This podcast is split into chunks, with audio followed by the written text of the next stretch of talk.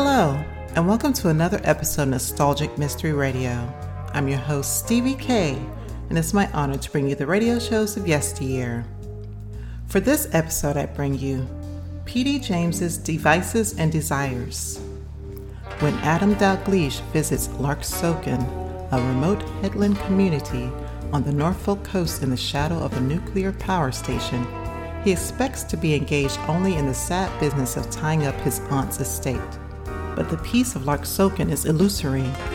Someone is terrorizing the neighborhood, and Dalgliesh finds himself drawn into the lives of the isolated headlanders in an attempt to uncover what sinister forces are at work. So sit back and relax, and I hope you enjoy this nostalgic mystery radio. Thank you for listening.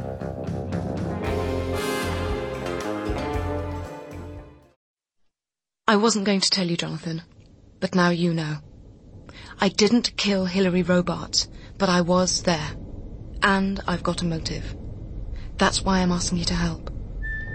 My darling, of course I'll help. I love you, Caroline. I won't let you down. You can depend on me. Devices and Desires by P.D. James. Dramatised in six episodes by Neville Teller. With Robin Ellis as Adam Dalgliesh. Episode 4 Miss Amphlett, I understand that Dr. Mayer had a relationship with Miss Robarts. Dr. Mayer never confides in me about his private life. But you're his personal assistant. You'd be in a better position to know about such things than almost anyone else. I'm not concerned with his personal affairs in any sense of the word. This habit Miss Robarts had of swimming at night. Did you know about that? Yes, a lot of people did. She kept up a regular routine well into the autumn. Nine o'clock every night. Except the night she went to dinner with Dr. Mayer and his sister. Last Thursday, wasn't it? Oh, well, I don't think she was obsessive about it. You knew about the dinner party. Miles Lessingham mentioned it. Now, let's turn to yesterday evening. Miss Robarts was killed some time after seven o'clock. Where were you? At home, in my bungalow. I was there from about six. Alone. No, Sergeant. I was with my boyfriend. And he is... Jonathan Reeves. When did he leave? About 10.30. And were you together all the time? All the time, Chief Inspector. All the time, Chief Inspector. Well, thank you, Mr. Reeves. We may ask you some more questions later. I... I understand. Thank you. He was jumpy as a cat cub. I think he's lying. Nah, not necessarily. Perhaps just frightened, embarrassed. Neither of them has an obvious motive, and there's no evidence that they knew the details of the Whistler's little habits. Unless this Lessingham bloke spilt the beans to Caroline Amphlett when he told her about Thursday's dinner party. Hmm. Were you aware, Mr. Lessingham, of the relationship between Dr. Mayer and Miss Robarts? I thought it likely they'd been lovers. Did you know it had ended? I assumed so. Look, if you want details of Dr. Mayer's personal life, you'd better ask him yourself. I've enough trouble managing my own. But you weren't aware of any difficulties caused by the relationship? Resentment? Accusations of favouritism? Well, jealousy, perhaps? Not from me, I assure you. My interests lie elsewhere. Did you like Hilary Robarts? No. Why not, Mr. Lessingham? Does there have to be a reason? There aren't many people I like, and she doesn't happen to be one of them. I found her overbearing and insensitive. It doesn't mean I wanted her dead. And how did you spend last night, Mr. Lessingham, from about six o'clock? I have a thirty-foot sailing boat berthed at Blakeney. I often go sailing on a Sunday. I went out yesterday on the morning tide. I was out till nearly ten at night. The chap who berths his fishing smack next to me saw me leave. There was no one around when I berthed. Do you carry a dinghy? Mm-hmm. An inflatable. And at the risk of exciting you, I have to say I also carried my collapsible bicycle. But I didn't put ashore either at Larksoken Headland or anywhere else. Not even to murder Hilary Robarts. This portrait of Miss Robarts, uh, did you ever see it? We all did.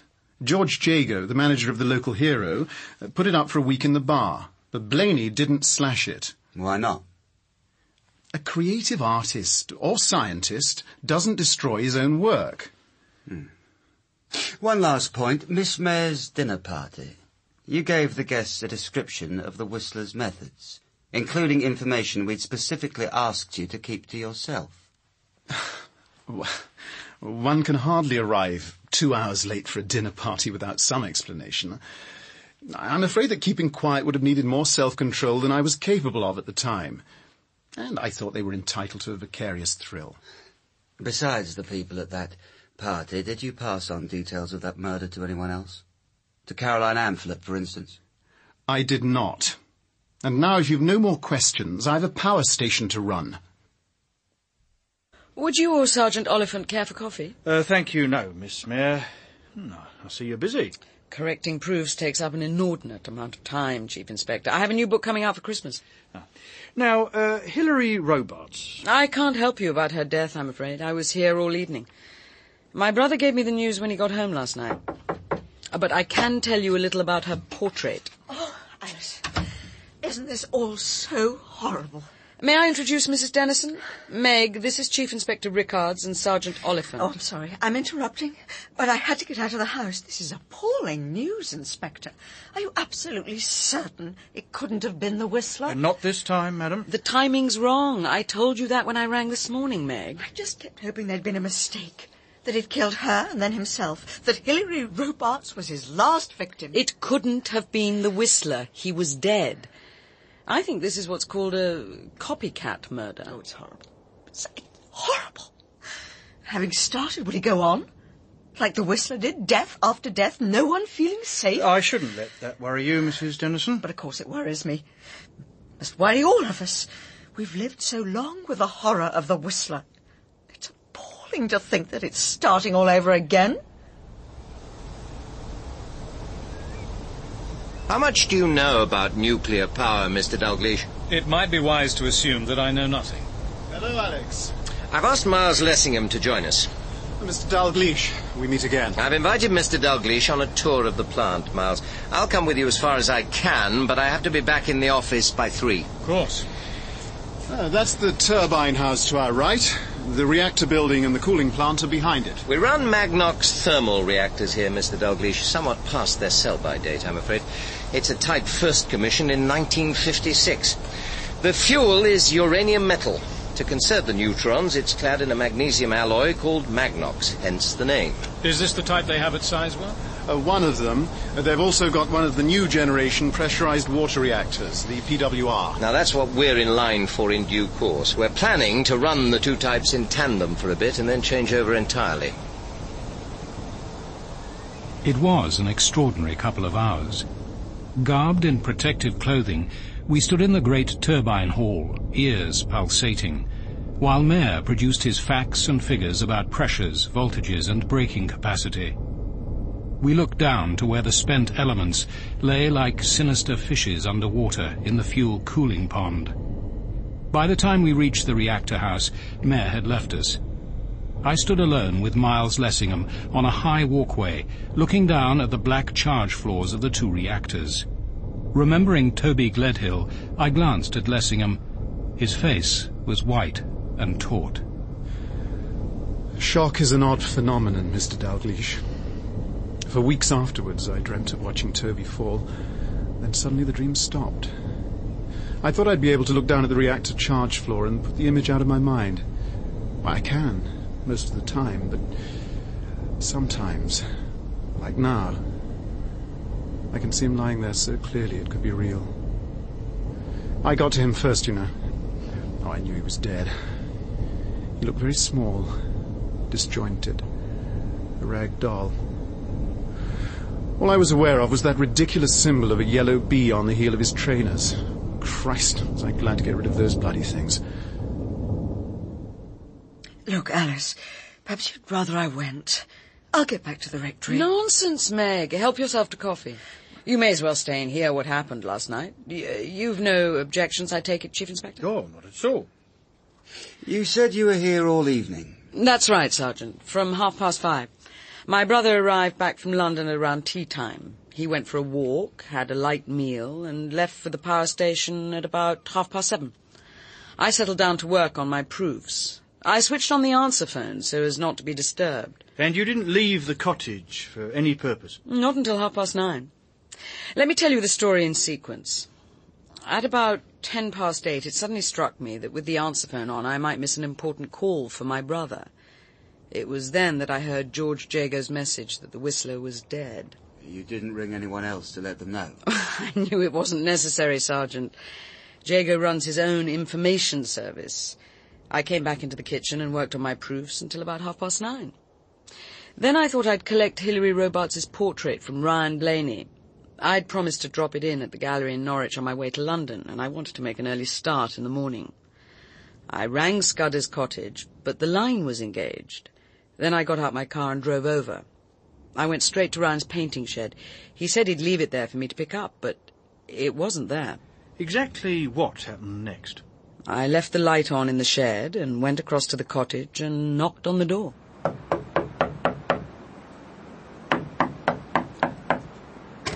Who's that? What do you want? Mr. Blaney, it's Alice Mayer. I've come to pick up your portrait. Well, what's stopping you? It's in the shed. That's the point, Mr. Blaney. It isn't. Of course it's there. I assure you, it isn't. Left of the door, wrapped in brown paper. Did it myself.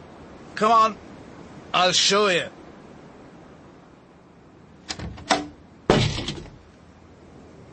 Oh, God. It's gone. Oh, God. Come on, Mr. Blaney. Let me help you back indoors. Oh, Come on. oh, God. Come on. it's gone. Hadn't we better phone the police, Mr. Blaney? We could do it from here if your phone is working. I've been trying to get through to you, but it's been engaged. The bloody receiver's not on properly. That's why. Why not phone the police? The sooner the better. Tomorrow. Tomorrow will do. Good night. You didn't discuss the news of the Whistler's death? What was there to discuss? Neither of us were in the mood for a chat. Miss Mayer, from what you saw of Mr. Blaney that night, do you think he could have driven a car? Impossible. And he hadn't a car to drive. He had a small van, but it's broken down. Or uh, ridden a bicycle? I suppose he could have tried, but he'd have been in the ditch within minutes. Mrs. Dennison, did you know last night that the Whistler was dead? Oh, yes. Mr. Jago phoned me too. About quarter to ten. He probably tried to get you earlier, but you were on your way to Norwich Station with the Copleys. No, no, Alice, I wasn't. I should have been, Chief Inspector, but the car wouldn't start. I had to phone Sparks. He runs the local taxi. Luckily, he could just get the Copleys to Norwich, but he couldn't bring me back. He had to go straight on to a job in Ipswich. So you were in the rectory by yourself last night. hmm That's right. Did you leave the house at any time? No. Well, very briefly. I went out into the garden for a short while. Now, um, if you don't mind, uh, I'd like to go home. Bye, Alice. Just, uh, no, I'll let myself out. Meg? Funny. She hasn't touched her coffee.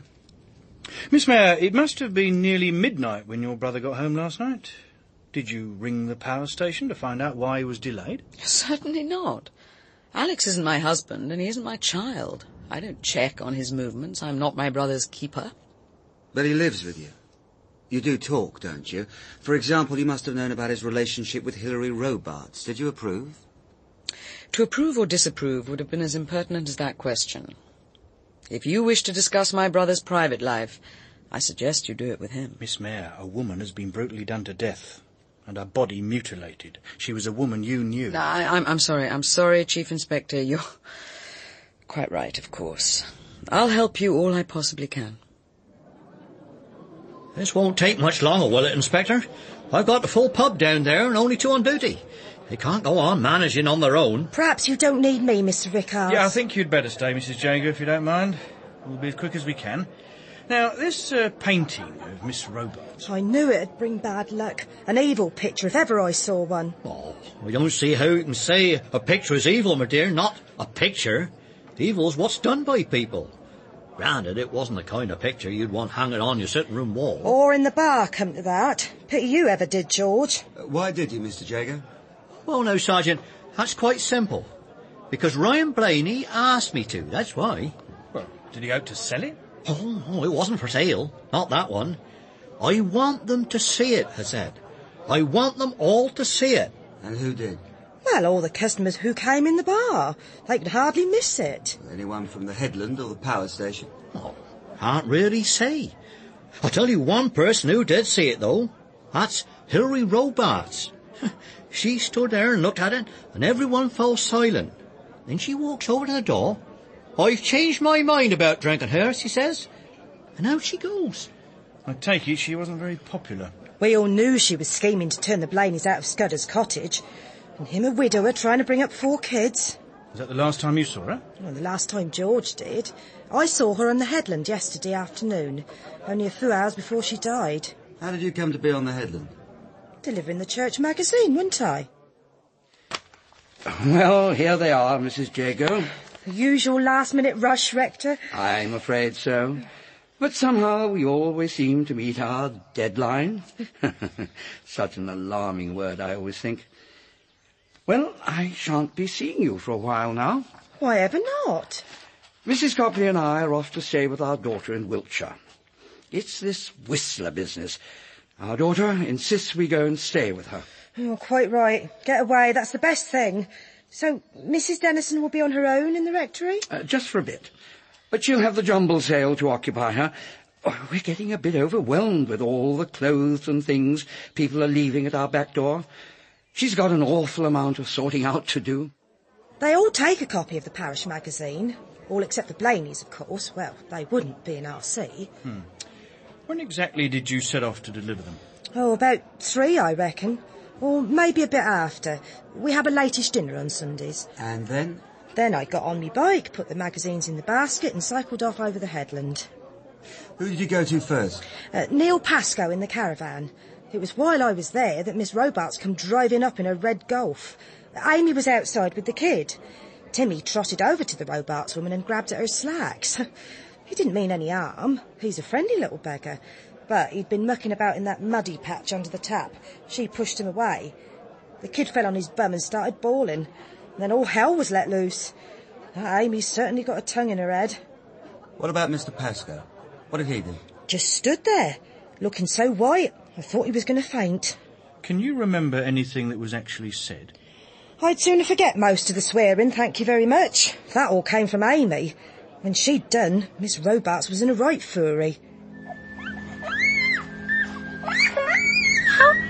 You speak to me like that? Who the hell do you think you are? You're nothing but a slut. I was thinking of dropping my legal action, that's what I came here to say. Now you can both sweat. I'm bloody well going ahead. You, Pascoe, you'll stand up in court and be made to pay. God, you'll pay. And I hope it ruins you both. You and your damned whore.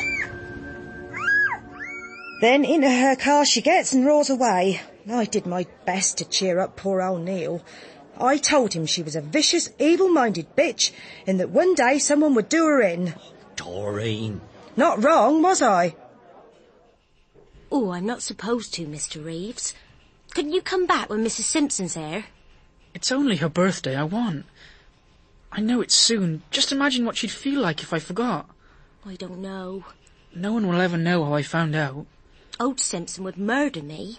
I mean, personnel records. Oh, go on, Cheryl. It won't take a second. Keep a lookout. I've got to do this combination lock. Oh, I always get it wrong when I hurry. Just a mo. Here we are. We've got to be quick. Amphlett. Amphlett. Here it is. Oi, give that back. Just a minute.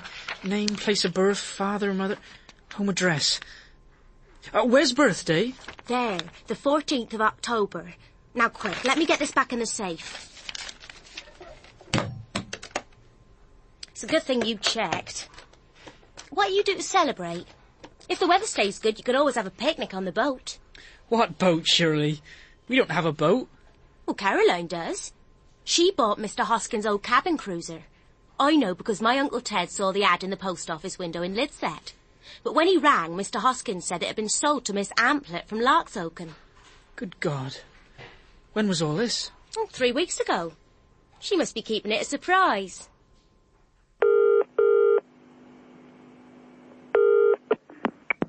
Yes?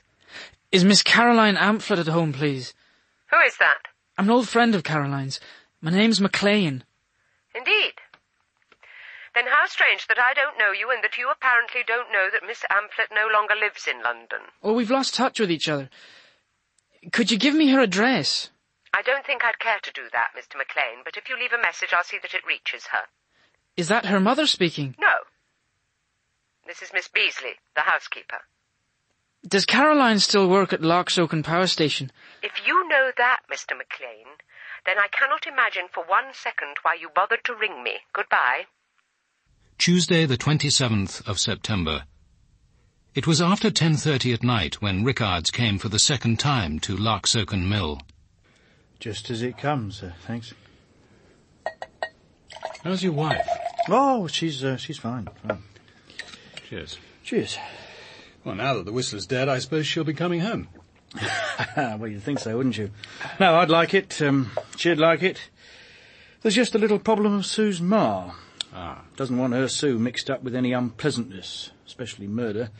Well, with the baby due. It's difficult to isolate yourself from unpleasantness if you marry a police officer. As far as Ma's concerned, this new murder's as good an excuse as the Whistler for keeping Sue with her. How's the investigation going? Well, one or two leads. I've been looking into Hilary Robarts' background. Her dad was Peter Robarts. You remember him? Financial scandal, wasn't it? Hmm. He made a quick fortune in plastics, lost it just as fast. Women, gambling, high living. He was lucky not to end up inside. The, the fraud squad were within days of making an arrest when he had his heart attack. So uh, she must have had a hard time. Daddy's little girl one day, nothing too good, and then near disgrace and poverty. Ah. Mind you, I'm not sure all this is relevant. Nothing about the victim is irrelevant. Victims die because they are uniquely themselves. Well, this one's left precious little to go on. There's nothing worth finding in that cottage, except the letter to her solicitor about getting married. We've spoken to him, of course. He doesn't know the name of the man, nor does anyone else. Seen her will. She left everything to Alex Mayer. But I can't see Mayer killing her for twelve thousand pounds in a derelict cottage with a sitting tenant. uh, she uh, she was his mistress, incidentally. Did he tell you that? Well, Morley's had to, didn't he? He's too intelligent to keep back information he knows we're bound to discover sooner or later. His story is that the affair was over by mutual consent. He expects to move to London. She wanted to stay here. Cyril Alexander Mayer. He, he's dropped the Cyril. Probably thinks Sir Alexander sounds better. By the way, he showed you around a power station yesterday, didn't he? Well, most of the talk was technical, all about reactors. Miles Lessingham showed me the high fueling machine from which Toby Gledhill fell to his death. Hmm. It did strike me that Gledhill's suicide might have a bearing, but I just don't see how. It obviously affected Lessingham quite a lot. There was a rather cryptic exchange at the Mayers' dinner party between him and Hilary Robarts. I'm surprised you weren't treated as a suspect. After all, you were first on the scene. And this is the second time you've been, well, almost in at a death. It's becoming quite a habit. But there's a difference, isn't there? I had to watch Toby die, remember? And this time no one will even try to pretend it isn't murder. Ah, yes, the dinner party. I reckon that cosy little gathering is at the nub of this case. Something I wanted to ask you about that.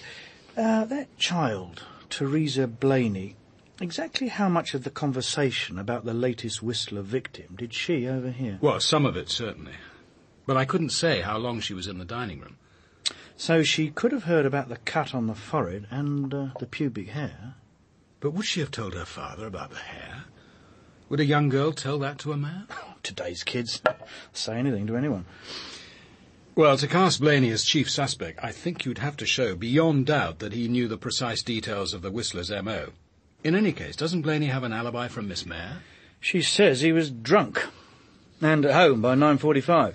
What about Teresa? Wasn't her story that she went to bed at 8.15 and came down just before 9 for a drink? That's what she said. But I'm pretty sure that child would confirm any story her dad chose to tell her.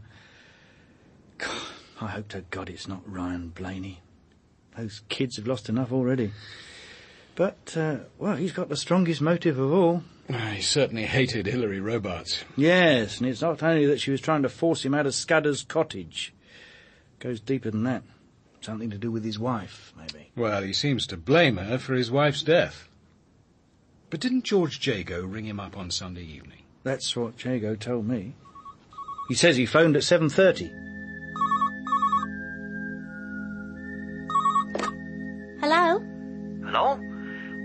Mr. Jago here, Teresa. Is your dad about? He's painting, Mr. Jago. He's out in the shed and he said I wasn't to disturb him. Oh, well, that's all right, but I got a very important message for him. Will you make sure he gets it as soon as it comes in? Yes, of course I will. Will you tell your dad the Whistler is dead? Killed himself just now over East Haven. Can you remember that? Of course I can, Mr. Jago. I'll tell him. That's what Jago told her. No mention of times, nor of the hotel. Blaney could have assumed the body was found in open country. East Haven's just down the coast. This is his chance. He can kill Robarts and everyone will assume that the Whistler has claimed his last victim and then done away with himself. Or what about the slash portrait?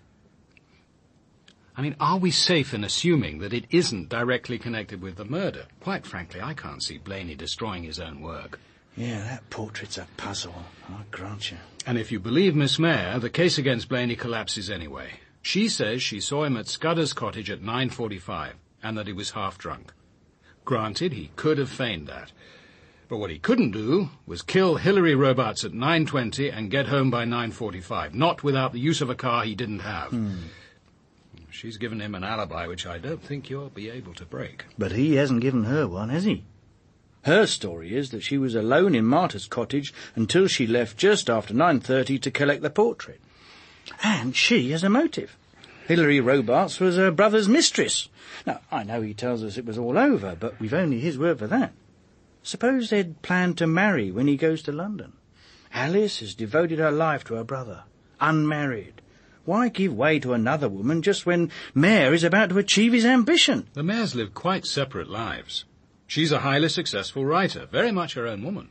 Yeah, all right, but well, look, take another scenario. Suppose he's tired of Robarts and she's pressing him to marry her. Suppose she's making herself a nuisance. Emotional blackmail. Well, wouldn't Alice Mayer feel like doing something about that? Like devising and carrying out a singularly ingenious murder? Isn't that carrying sisterly devotion a bit far? Hmm. Robarts could hardly blackmail him with the relationship itself, since neither was married and there was no scandal involved. And I can't see anyone coercing Alex Mayer into something he didn't want to do. Yeah, and if somebody tried, that might turn him vicious. True.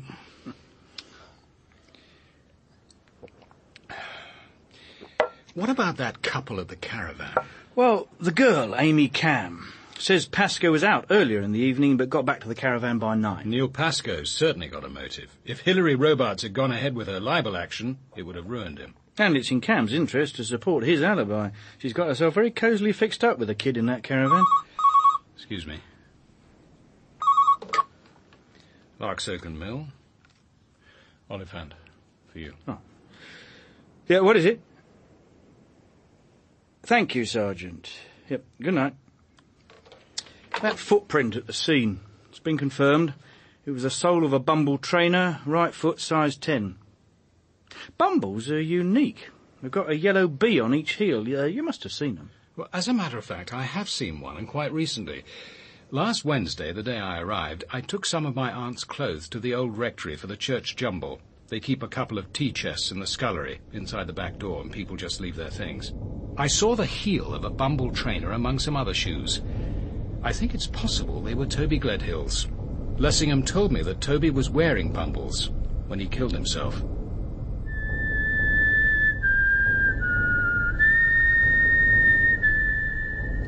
In episode 4 of Devices and Desires by P.D. James, dramatised by Neville Teller, Robin Ellis played Adam Dalgliesh, Suzanne Bertish was Alice Mayer, Susanna Doyle, Hilary Robarts, Bruce Alexander, Rickards, Emily Richard, Meg Dennison, Dermot Crowley, Blaney, Dominic Jephcott, Miles Lessingham, Amita Dhiri, Caroline, Vaughan Sivell, Jonathan, Kate Wilton, Teresa and Shirley, John Baddeley, Jago, Joanna Brooks, Mrs. Jago, Paola Dionisotti, Miss Beasley, Jonathan Tafler, Oliphant, and David Enders played the Reverend Copley. Devices and Desires was directed by Matthew Walters as a Ladbroke radio production for BBC Radio 4.